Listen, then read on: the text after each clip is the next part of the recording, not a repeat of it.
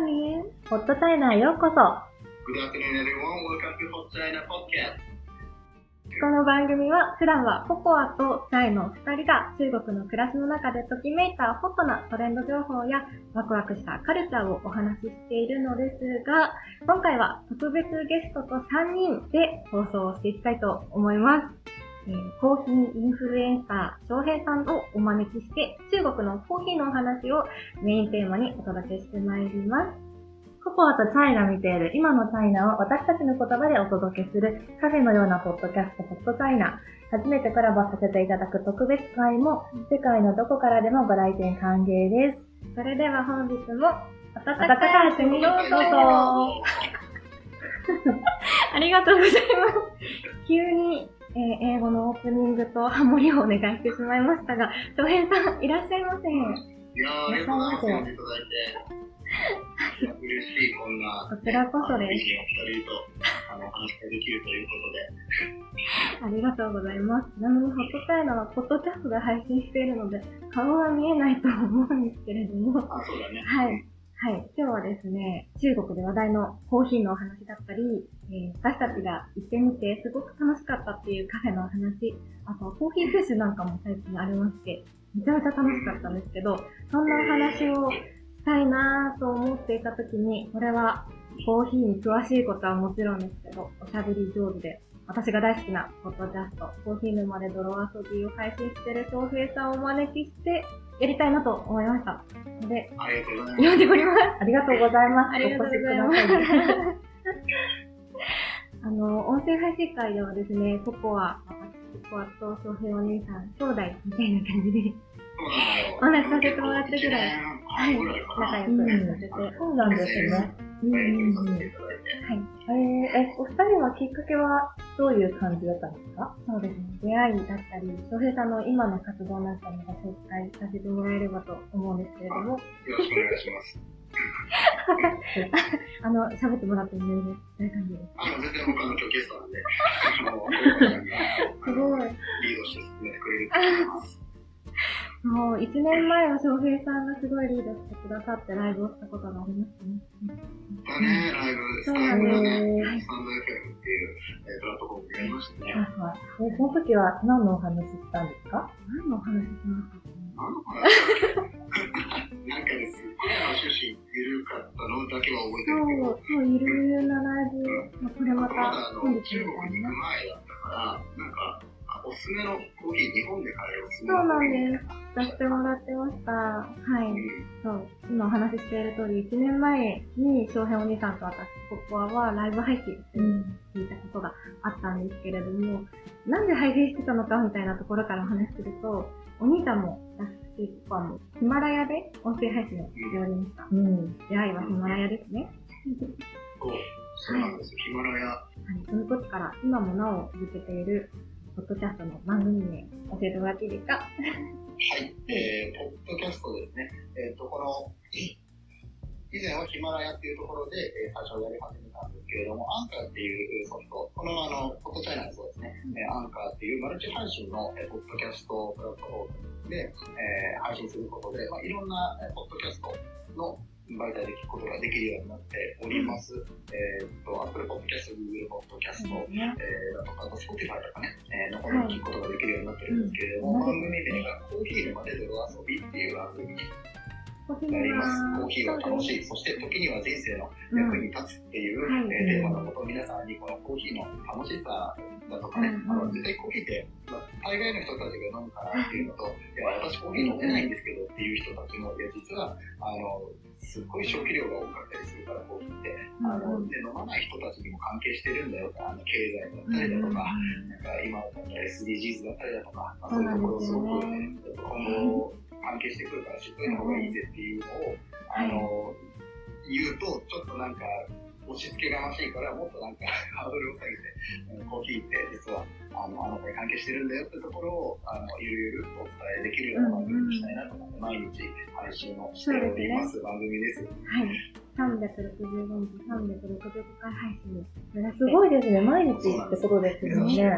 毎日。そうそうそう、毎日配信して毎日配信はすごいです。しゃいます。うん。そうなんです。毎日配信っていうのもね、その、まあ、なんだろう、どうしてもこう、一年やってると風邪ひいたりだとか、忙しい日だったりとか出てくるから、あの、まあ、一日二日配信したりとかね、お休みした日はちょっと繰り越して配信したりする時もあるんだけれども、まあ、そこで、えー、ポッドキャストで週7配信しているの。プラス、今はあの、ボイシーっていうプラットフォームが。また別でありまあして、のボイシーうんあの、うん、これはあの、日本のね、えーボイシーっていう会社さんがありまして、まあ、あの、いろんなインフルエンサーさんだったり、有名人の方たち、うん。えーから、まあ、一般人の人たちが、えーやってるような、うん、音声なかなかボイシーのキャスターになるのはハードルが高いですね。えーとまあ、僕の番組というよりは、あの、ニック大西さんっていう、まあ、この、なんだろうな、英語だったり、グローバルだったりとか、コンそういう結構社会派な話をされているような方えーの番組の土曜日と日曜日の枠で話させていただいているっていう形なんですね。はい。で、それはもうそれでも地球は回ってるっていう番組になりますので、聞いております。合わせて聞いていただければと思うんですけど、あの、そうだからここで2本喋ってるから、週9回配信してる。すごい配信してますよね。うん。そう一日一本以上。なんとね、本当あの、呪われてるんじゃな音声配信会でもかなり有名な方だと思いますし、コーヒーといえば、その辺お兄さんに聞こうと思ってる方は、ここはだけじゃないと思っております。本当ありがたいことにね、あの、結構知っていただいていることがうんあってですね、このポッドキャスト、僕の番組、コーヒー沼で泥遊びね、あの、応援してくださる方がたくさんいらっしゃるということで、うん。あの、ありがたいですね。長く続けているとこういうことがあるんだなと、えー、言いたい感じなんですけど、ありがたいうんそんな中で今日は中国とコラボ配信。嬉しいであそうそう。あの、これ先に言っとくか。えっ、と、後ほど、えーこのチャイちゃんとお母ちゃんには、僕のボイシーの番組の方で、えーコラボで出ていただこうと思ってますので。ありがとうございますえーそちらの番組もね、またあの、詳細にリンクとか貼ってもらえれば、す。うんうん。させてもらえればと思います。うん、はい、ぜひ一つも聞いてみてくださいということで、ありがとうございます。自己紹介も含めて、翔平お兄さんのお話をさせてもらっておりました。翔平お兄さんを呼んでの配信、今回のテーマ、中国のコーヒーの話をしたいっていうことで、ホットチャイナでは毎回美味しいドリンクとともに配信をしているんですけれども、今日はそんなお話なので、中国のコーヒーを片手に配信したいと思っております。なんでしょう。こちらまず、ラッキンコーヒーさんというところのコーヒーを買ってきました。出た、はいコーヒー。そうコーヒーご存知いうですか？いい反応になるんですよね、やっぱりやっぱり。うんコーヒーは。へー、私日本にいた時は全然知りませんでした。ね。中国に来リスナるまで。ーの皆さんは、初めて聞くと思います。業界の人たちからしてみると結構あの、あの、有名ですね。中国といったらラッキーコーヒーかな。うーんうんうんうん。そんな話もしながら行きたいですけど、あれですよね、翔平さんもコーヒーを飲まれてるんですよね。そう、僕も今、コーヒーを飲んでます。今日は、あの、ロシアのロシアのコーヒーを飲んでて、うんえっと、国、国としてはコーヒーは、えっと、ルワンダが来てるコーヒーなんですけど、それを焼いたのがロシアの、えっと、ローストチャンピオンですね。2019年だったかなの、あの、世界チャンピオンが焼いた豆っていうのを飲んでます。あ、その焼く、えー、焼くというか、ローストする世界チャンピオンがいるんですか？そうそうそう。あの、大会があるんですけど、あの。コーヒーって大会すごくいっぱいあって、うんえっと、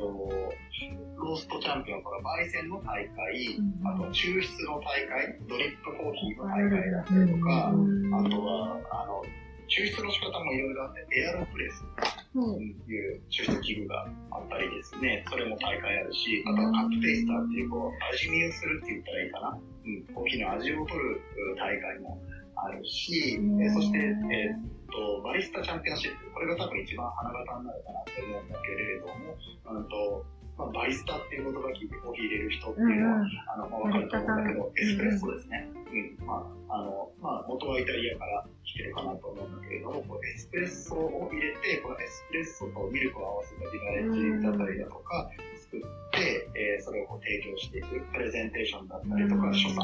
の美しさだったりとか、そういうものも含めて、もちろん味作り、えーコーヒー豆を選んで、えーどれぐらいの割合でコーヒーを入れ、えーと牛乳を入れてとかね、えーそういうのも全部含めて、えー作り上げていくような、そのバリスタワールド、えーワールドバリスタチャンピオンシップっていうのがうん。あって、ワールドバリスタそういったいろんな、いろんなチャンピオンが、えー一応毎年誕生している感じなんですけれども、あこれ？そう。ラッキンコーヒーさんもそうなんですよ。実はラッキンコーヒーという中国でもスタバとライバルって言われるぐらい有名なコーヒーチェーン店なんですけれども、こちらのコーヒーの監修をしている方が日本人で、その方のお話をぜひ、翔平お兄さんにしてもらえたらなと思ってたんですが、今の。ワールドバリスタチャンピオン？の話と繋がるんですよね。そうなんです。そうなんです。バリえー、とワールドバリスタチャンピオンシップうん。の2014年のチャンピオンなんですけれども、へーこれがその今、ココアちゃんが言ってくれた、えー、伊崎秀則さんっていう方ですね。うんうんでこの方が、あの、アジア人で初めてワールドバリスタチャンピオうんンになった人そうだっということ。で、へー。そうなんです。こんな方こがの監修伊している監修してるっていうので、まあ、やっぱり僕ら業業界、僕別に業界の人じゃないけど、ただの趣味でコーヒーやってる人なんですけど、それにしてはめちゃめちゃ詳しい有名な話で、うん。そう、伊崎さんがラッキーコーヒーの、うんコーヒーを監修しておられると、うんえうんーいうのがあるんですよ。そうなんですね。気になっている方ですか？ね、うん。この間会ってきましたよ。そうなんです。日本でも、うん、イベントがありまして、コーヒーのイベントね、うんうん SCOJ っていう、えーアジア最大のイベントって一応メインでえーやってるんですけれども、うんまあ、この展示会みたいなのがあって、うんまあ、そこに伊崎さんあの来られてて、翔平お兄さんも現場に行き、いろんな方にインタビューされてましたよね。そうですね、あのボイシーの方で、うんえー、とアーカイブをさせてもらってるんですけど、あのー最近、世界で2位になったブリュワーズカップチャンピオン、あのコーヒーのドリップコーヒーのね、大会で、えー世界2位になられた畠山大樹さんだったりだとか、あとは日本でも中国でも有名かもしれないんだけど、丸山コーヒーっていうコーヒー屋さんがあってですね、あの、なんだろう、この最近流行ってるスペシャルティーコーヒーっていうジャンルを日本で広めてくれたような、えー会社さんの社長さんですね、丸山健太郎さんとか、うん。あとは、そうそう、トランクコーヒーの鈴木康夫さんっていう方ともお話をすることができたんですけど、な方と。え実はトランクコーヒー中国にもあるんですよ。初めて知りました中国のね深センだったかな。近いですね。この間行ってきました。うんううん。ん。私たちが住んでる中、東州というのからも近いですね。あ、そうはい。なんだ、そうなんだ。うん車で2時間ぐらいです。えー話したりとか、いろんなこう、コーヒーの、うんえー有名人っていうか、コーヒーの人たちあの、あの人こら辺気にしてないんだけどね、うんあの、うん。コーヒーマンたちが集まる、うん。そういうイベントがありまして、そこでちょっといろいろとお話しさせてもらってきたんですよ。うん。このスペシャルティーコーヒーっていうのはどういうコーヒーを買ってるんですか？めちゃくちゃいい質問ですね。あの私すごく素人なので、普段あんまりコーヒーを飲まないので、ごめんなさい、何もわからないんです。でも、だからこそ、翔平お兄さんを呼んでお話ししたいねっていう話で、うん早速ね、詳しいココアとチャイだけでは話せない内容を聞いているわけですが。うん。なるほど、なるほど。あのと、スペシャルティーコーヒーっていうのは、あ、これね、僕もね、ちゃんとね、あの、聞かれた時にスッと答えられるように、難しいですよね。思うん。だけれども、あの、まあ、何個かファクトがありまして、えっと、フロムシードトゥーカップって言って、あの種から、あーこのカップに一杯のコーヒーになるまで、うん。えーをちゃんとトレーサビリティがしっかりしていること、うんどこから来た豆でどういう豆なのかっていうことを、まずはしっかりと分かっている必要があるっていうのが一つですね。そうだからもどんなのかわかるんですね。えー味です。品質が高いっていうこと。うんで、これはあの、スペシャルティーコーヒーって言えるような、その、なんだろう、点数の付け方っていうのが、まあこのグローバルに決められていて、えー一定の点数、品質を超えたものだけ、えーそういうスペシャルティコーヒーを名乗ってえーいいよっていうのがあったりとかします。知らないものですね。うん。一応、世界で生産されているコーヒーの5%が、スペシャル。うんあそんなに少ないんです今生ね。産されている分でいうと5%ぐらいっていうお言われてます。ー。まあ、その下にあのプレミアムコーヒーだったりとか、コモディティコーヒーっていう言われるようなものがあるんですけど、このスペシャルティっていうのは、その中でもトップレベルの美味しいコーヒーっていうのがあります。これさらに上に行くとトップオブトップとか。うん。ねあの、スペシャルティの中でもグレードがあったりとかします。それはどういうところでいただけるコーヒーなんですか？でも結構いろんなところでも飲めるようになってて、うん。かなり、うん、飲める場所が多いんじゃないかな。最近だと、うん。とね、日本だったら、ファミリーマートさんが、うん。去年ぐらいかな、スペシャルティーコーヒーを使ってます。ブレンドの中にスペシャルティーコーヒーを使ってるっていう感じうん。になるんだと思うんですけれども、あの、そのモーカーブレンドって言って、そのスペシャルティーコーヒーが使用されているものが飲めたりとか、うーんと、まあでもスペシャルティーコーヒーっていう風に名乗っているお店がかなり多いので、あの意外と個人でやってられるお店だったりとかは、えースペシャルティーは置いてあることが多いように思いますね。日本だと。うんうん。中国はちょっと僕事情がわかんないんだけれども、でも、あのー、今ここでちょっとこれから注目して。そういうスペシャルティーコーヒーのお店だったりとか、あの世界を取ってるようなお店もあったりとかするので、うん。そっちの方に行ったりとかするとかなりいろいろあるんじゃないかなと思います。うん。放送でちょっと1年前に周辺お兄さんと私とコアが、あの、コラボ配信させてもらったことがあるって言ってたと思うんですけど、その時にココアがちょうど中国、日本から中国に来るタイミングで、その当時は2週間の隔離があったんですね。隔離生活をする必要が中国にありまして、その中で楽しめるコーヒー教えてくださいって電話した時に教えてもらったのが、日本のスペシャリティコーヒーでした。確か、ライトアップコーヒーさんで。そうね、ライトアップコーヒーさんは、あのー下北沢とうんうん。吉祥寺にある、えーコーヒー屋さんで、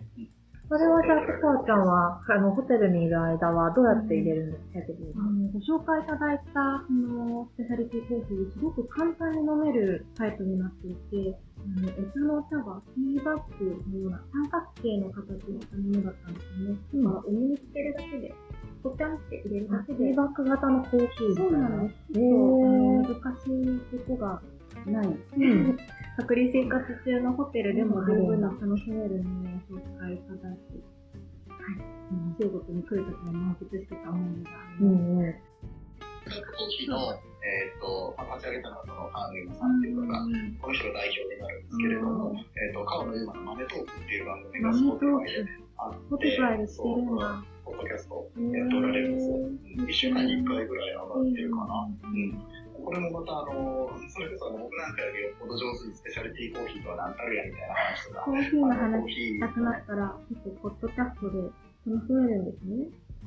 あの、こっちもね、うん最近コーヒー系のポッドキャスター増えてきてい。そう日本今日本語ももちろんなんだけれども、海外の、あの、アメリカとかなのかな、まあ、ポッドキャストを世界中に発信ができるっていうことで、結構ニッチなマニアックなコーヒーの情報を流しているポッドキャスターの方とかもいらっしゃるみたいですね。そう、今手元にコアとチャイが持ちながら配信しているこのラッキーコーヒー。そうなんです。伊崎秀則さんは美味しいっていう媒体でね、あの、やってるんですけども、あの、大体あの、1ヶ月に1回あるかないかぐらいしかやってなかなかレアなんですけ美味しい更ど、新してくださいよって伊崎さんに言ったら、あの、忘れるんだよって言ってました。そのインタビューしてるところも、あの、翔平お兄さんのボイスの方の配信で見ました。いや、そうなんですよ。そうそうそうそう。う。んうん。まあね、あの、伊崎さんはおしゃべりも上手で、バリスタの人たちみん。なやっぱおしゃべり本当ですコミュニケーションね。を取るのがお仕事なので、うん。お話上手な方が多くて。話してくださってるん。ですけれども、そう、伊崎さん。のは、えー結構明るでね、あの、サクッと聞けるかなと思うので、うん。そうですね、そうちょっと探してもらって、ちなみにココアは、あの、昨日もラッキンコーヒーでちょっと作業していて、寄ってたんですけど、コーヒーの店舗に井崎さんのお顔がドーンと ポスター表示されていまして、うん面白いね。そう、井崎さんの歌を監修している方の音を見ながら、で、ボイシーからお兄さんの、あの、これ聞きを聞いて、井崎さんの声も聞きながら監修していただいたコーヒーを飲むっていう幸せな時間を過ごしていました。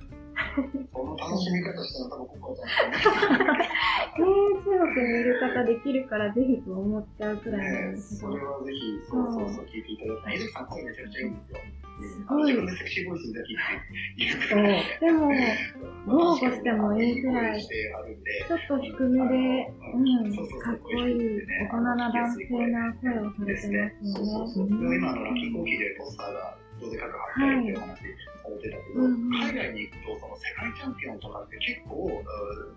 大きく扱われたりとかしてるし、大会とかに行くと、その、なんだろうな、まあ、あの先日も、えーイタリアであの世界大会があったんですけど、その世界大会に、あの前のチャンピオンとかが来てたりだとか、うんまあ、そのなんだろうな、まあ、今回だったら畠山大樹さんっていう日本の代表の方が行かれたんだけれども、でその方の、うんと、コーチとして、うん。とまた別のワールドブリュワーズカップの、えー2016年の世界チャンピオンで、笠谷哲さんっていう方がいらっしゃるんですけど、この人がコーチとして一緒に行ってるんですね。で、あの、畠山さん2位になったんですけど、その時の、その年の世界2位の畠山さんよりも、えー2016年のチャンピオンだった、えー、笠谷哲さんのところにみんなサインプレーみたいな感じで、あの、いろんなコーヒーの人たちが、あの、笠谷さんに参考したっていう話を、畠山さんでされておられて、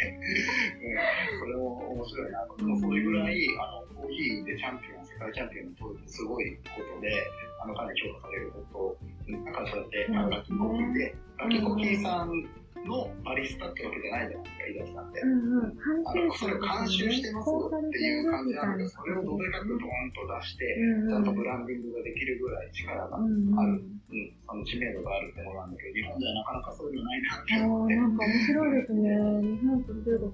ちょっとコーヒーに関する違いなのかなと思って。なんか、最近コーヒーショップでよく見るのが、ガラスの、四角いガラスの瓶とかに、うん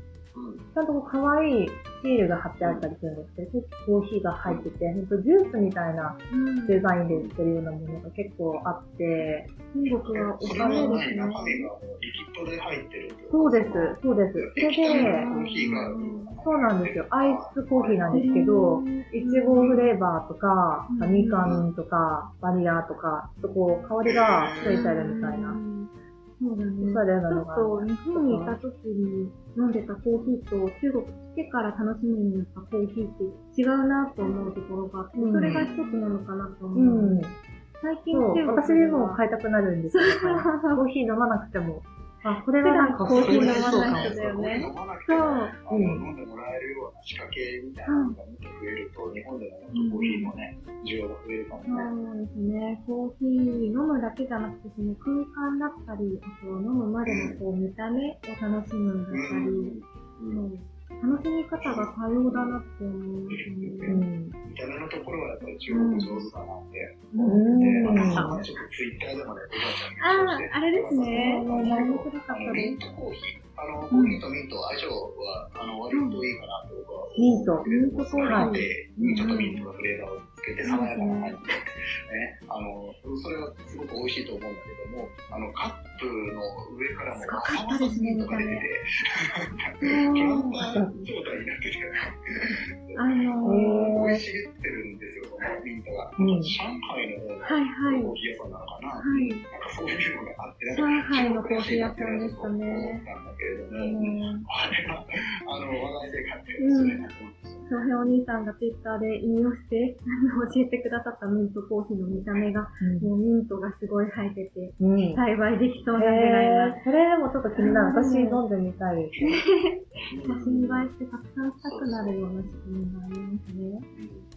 いや、でも、その、コーヒー飲めない人って、あの、ブラックコーヒーじゃないと飲めない、うん、飲んでダメなんですかとか、それ飲めないとこう、なんか、本物じゃあないみたいなふうに思ってる人とか結構日本では多いのかな、まだまだ多いかなっていうかね。なん。かかっそこつけてブラックコーヒー飲みたいんですっていうのは、まあ別にその自分がやりたいことだからいいんだけれども、うん。なんか他の人がね、いやそれブラックコーヒーだから、あぶあのブラックじゃないからミルクが入ってるから本物じゃないよっていうことって、そんなにもうないと思うんだよね。あの、うん僕らコーヒーやってる人たちからすると、いや、もう好きに飲んだらよろしいじゃないかっていう話で、あの、大賛成ですもう何でも入れていいの、シロップ入れようが、うんありがたいでもミルクでも何でもしてくださいっていうふうに思うんだけど、コーヒー屋さんがそ言ってる人が多いんじゃないかなと思って。うんうん。そのところね、あの、中国はうまいことやってますね。うん何でも入れて。と、この流れで、今まで中国に来てから飲んで面白かったコーヒー、もうちょっとあげていいですか？もちろんもちろん。今、コーヒー、あのミントコーヒーの、すごくミントが栽培されてるような見た目のコーヒーのお話してたんですけど、ココアとチャイどちらも好きだと思ったのは、金木犀すね。あ美味しいよねやったーうんそうなんですあ。の、あそこよね。えっと、ちょっとハーブみたいなコーヒーが出るところ。あ、はいはいはいはいそうですね、二人で行った素敵なカフェがありまして、うんうん。中医学っていうんですかね、中国の漢方で使われているようなものを使いながら、コーヒーをブレンドしているカフェだったんです。うん、そうです、そうです。ここではナツメだったり、クコの実だったり、うん、シナモンとか、うんうんその、体にいいと言われてるものがか、ブレンドしてあるんですけど、薬草がね。ちょうど行った時が立秋暦の上で秋が始まる頃だったので、金木犀のフレーバーのコーヒーが出ていて、いい香りだったね。うん。いいね。よかったね、目は。美味しかったです。なんか体にいいっていうのもあるでしょうしね、うんうんうんその健康需要もあるだろうから、うん。すごくいいアなプローチだなって中国は、まあ、コーヒーの話をしててあれなんですけど、やっぱりお茶文化根強くて、うん飲むならお茶って人も多いとそう思なんですよ。それでもこう、なんだろう、今までの日常文化を取り入れながら新しくコーヒーを楽しんでいる、そんなスタイルが最近生まれてるかもなんて思ってワクワクしてます。いやーなんかうんうん。楽しんでますね。中国満喫してんなって。結構でもこの金木犀シリーズは今のカフェだけじゃなくても、ラッキーコーヒーさん、ここのお店もですね、うん。出してましたし、マクドナルドのマクドナルドあるんですよ。マクドナルドのソフトクリームとか、あの、なんていうんですか、マックフルーリーみたいなのありますよね。おな。菓子とかもそう、美味しいらしいです。えー、いろいろ出てるなうんそれ、まあその、国によってもちろん出せるもの違うので、そうですよね他にもいろんな国で、マクドナルドさんなんかだとね、あの国ごとに全然違うもの出してると思うんですけど、なんか僕は結構その海外のあのマクドナルドで出されてるもの、中国とか、うん。あのまあ、韓国とかもそうだし、うん、あの気にはなるんですけど、なかなか日本には降りてこないというか、スタバでもそうです、スタバックスさんとかでも、あの海外ではあるけど日本じゃない。よねみたそういうのありいなのがますよあったりねとかして、日本は割とその冒険しないオーソドックスなやつが多いなって感オじます。リジナルなものを大切にしているところがありますね。うん、そうそうそう。さっきあの、クコの実とか、うん。えっ、と、いろいろハーブが混ざってるっていう話をしたのにしてたので、一個だけ、あおの、ふなんだろう、豆知識じゃないけど、うん。コーヒーってもともと、あの、イエメンとか、うん。あと、まあ、エチオピアとかね、あっちの中東の方と、中東からアフリカにかけての方で発生してきたもの、オリジナルがそこにあるっていうのがあるんだけれども、このコーヒーが広まるにあたって、イエメンだったらやっぱトルコですね。うん。えーみたいなところって結構こう、あのシナモンだったりとか、クローブとかスパイスと一緒にうん。煮出して、えー飲むっていうことが、えー、もともとなるほど。みたいなコーヒーっていうのは、うんだから実はスパイスとの相性っていいんですよ。なるほど。あ、最初のじゃあ、その起源に近いところのコーヒーっていうのは、うんもともとそういうスパイスと一緒に煮出して飲まれてたんですそうね。そうそう。うん面白い面白いあのこの、言ったらチャイって、あの、お茶とスパイスっていう、はい、大好きなんです感じだと思うん。だけど、チャイが好きだか。ら多そう、分チャイ大好きなんです。なんだけれども、これをコーヒーと一緒に煮出してるのが、あの、まあ、実際向こうではある文とか呼ばれたりとかするかな。うん。とか、あとはあのギギシルとかね、えーいうのがあって、あの、カスカラって言って、コーヒーってもともと本当は木木の実なんですね。みんな豆だと思ってる人がたまにいるんだけども、豆科の植物じゃなくて、アカネ科っていう、あの、木のうん、木の木になるから、はいはいフルーツはなんです。うんそのフルーツの皮の部分とかを使って、まあ、あの、要は果肉の部分ですね。これを使ったドリンクとかもあったりとかして。そう、あの、そういったものはわりかし、スパイスとかとも、うんあそうだあの合うし、相性いいし、うんあとはその、エスプレッソをチャイに混ぜて、まあ、チャイ、チャイ作るじゃないですか。チャイ作って、そこにエスプレッソをドボンと入れる、コーヒーがあって、ダーティーチャイって言うんですけど、これも美味しいですよ。へえー、そんなことないです。うん、試してみたい。多分今飲んでみたいと思った。ニュージーランドとか日本では結構飲まれてるようなポピュラーなドリンクなんですけど、そう、あの、さっき言った、うん、スペシャルティーコーヒーっていうのは、わり、うん、かし朝入りのコーヒーが多くて、深入りももちろんあるんだけれども、あの、生産地がどこかっていうのが分かることが大切っていう話をしてたんだけれども、まあ、その生産地が、えー、まあ、場所がここだっていうだけじゃなくて、ここで育てられたコーヒーってこういう特徴があるよねっていうような、あの国によって味が違うんですよ。結構特徴が出やすかったりする。で、えー、それを、えー、味わいやすいようにするのに、浅入りのコーヒーが適している。うん、フレーバーが出やすいっていうのがあって、浅入りが多いですね。で、そういう浅入りのちょっと酸味と香りが強いようなコーヒーとスパイスっていうのが合う。合う。うんへえ。ちょっと、ぜひ今度どっかで見つけたら。ちょっとで、楽しんでみたい。うん。その場所によってコーヒーの味が違うっていうのは水だったり空気だったり光の当たる量だったりそういう関係はあるんですか、うん、そもそも品種が、えっと、品種も違うし、うん、あのその作り手も違うし、うん、みたいなものもらえたらいいかな。うん、結構コーヒー、今のこのスペシャリティコーヒーとかって、うん、あの、ワインの業界のやり方とかを真似てブランディングしてるのもあったりとかするんですね。で、あの、テロワールっていう言葉を使ったりします。あの、ワインの業界のもともと用語で、フランス語で土地って意味なんですけれども、この土地の味、うん、っていうのが、えー、結構色濃く出る部分になります。そこが、そこの土地にしかいない微生物だったりか、あの、コーヒーって発酵させて、こう、乾燥させるまでの間ちょっと発酵が入ったりとかする。ん。で、あの、いろんな微生物がいて、えー、その、味だったりとか、なんか糖分が分解していく間に入っていく香りだったりだとか、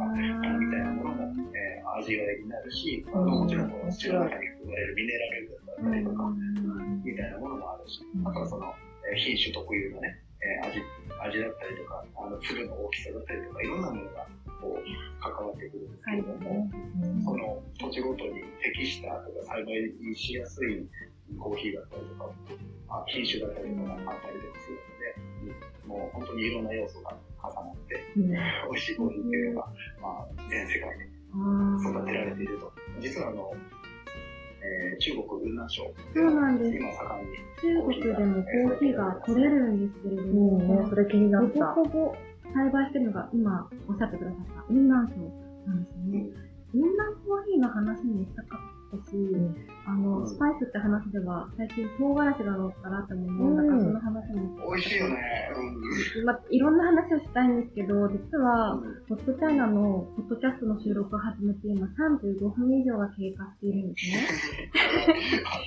ね、あっという間ですよね。ちょっと、ホットチャイナいつも20分前後だったので、ここまで聞いてくださってるリスナーさんいるかなっていうの不安なんですよ。じゃあ、せっかくなんで、ホットチャイナを、あの、後半戦いきますか、ホットチャイナ。後半戦、そっか、いっぱい切らせてもらって、ホットチャイナ2本目？でも、でもいい。2本目？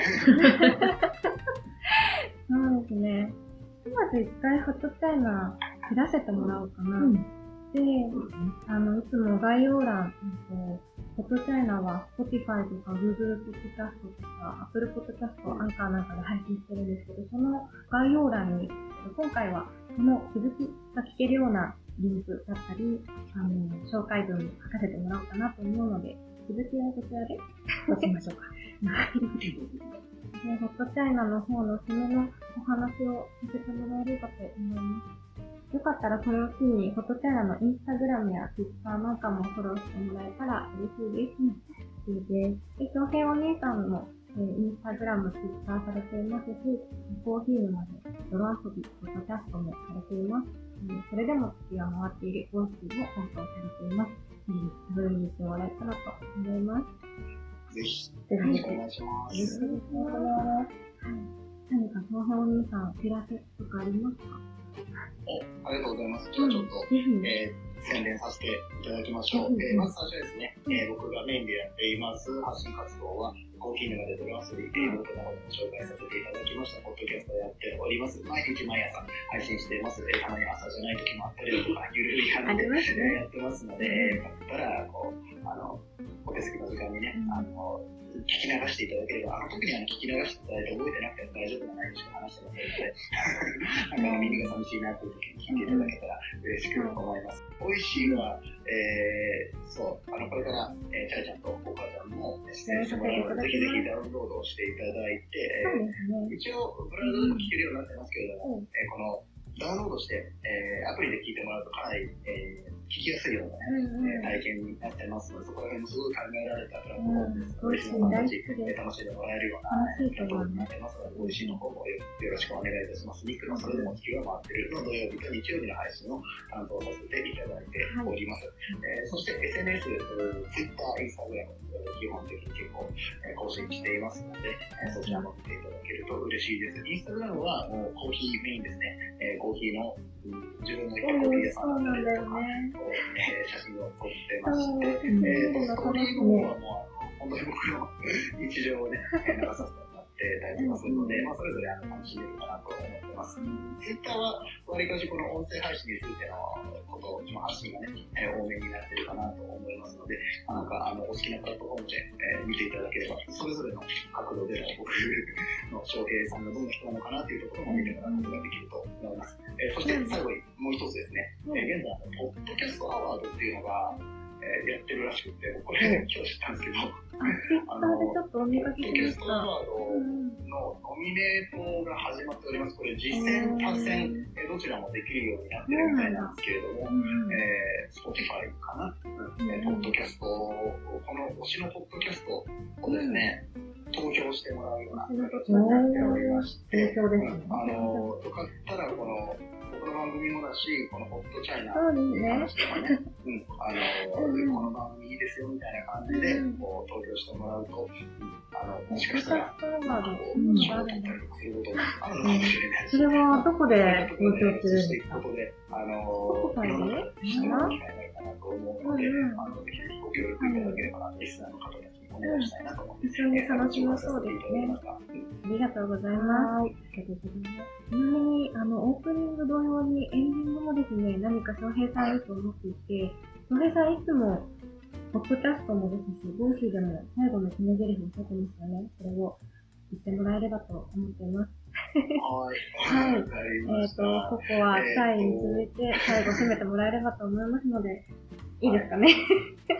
それでは、今回のちょっと特別回ですね、インスタライブもしながら、えー初めてコラボという形で収録をさせていただきました。特別回、フォトチャイナ、ご視聴してくださり、ありがとうございました。谢谢光臨、シャープゲン。またお会いしましょう。お相手は、ココアとタイと、翔平でした。次はどなたとつながりますか？引き続き、インスタライブ、ポッドキャスト、ボイシーでお楽しみください。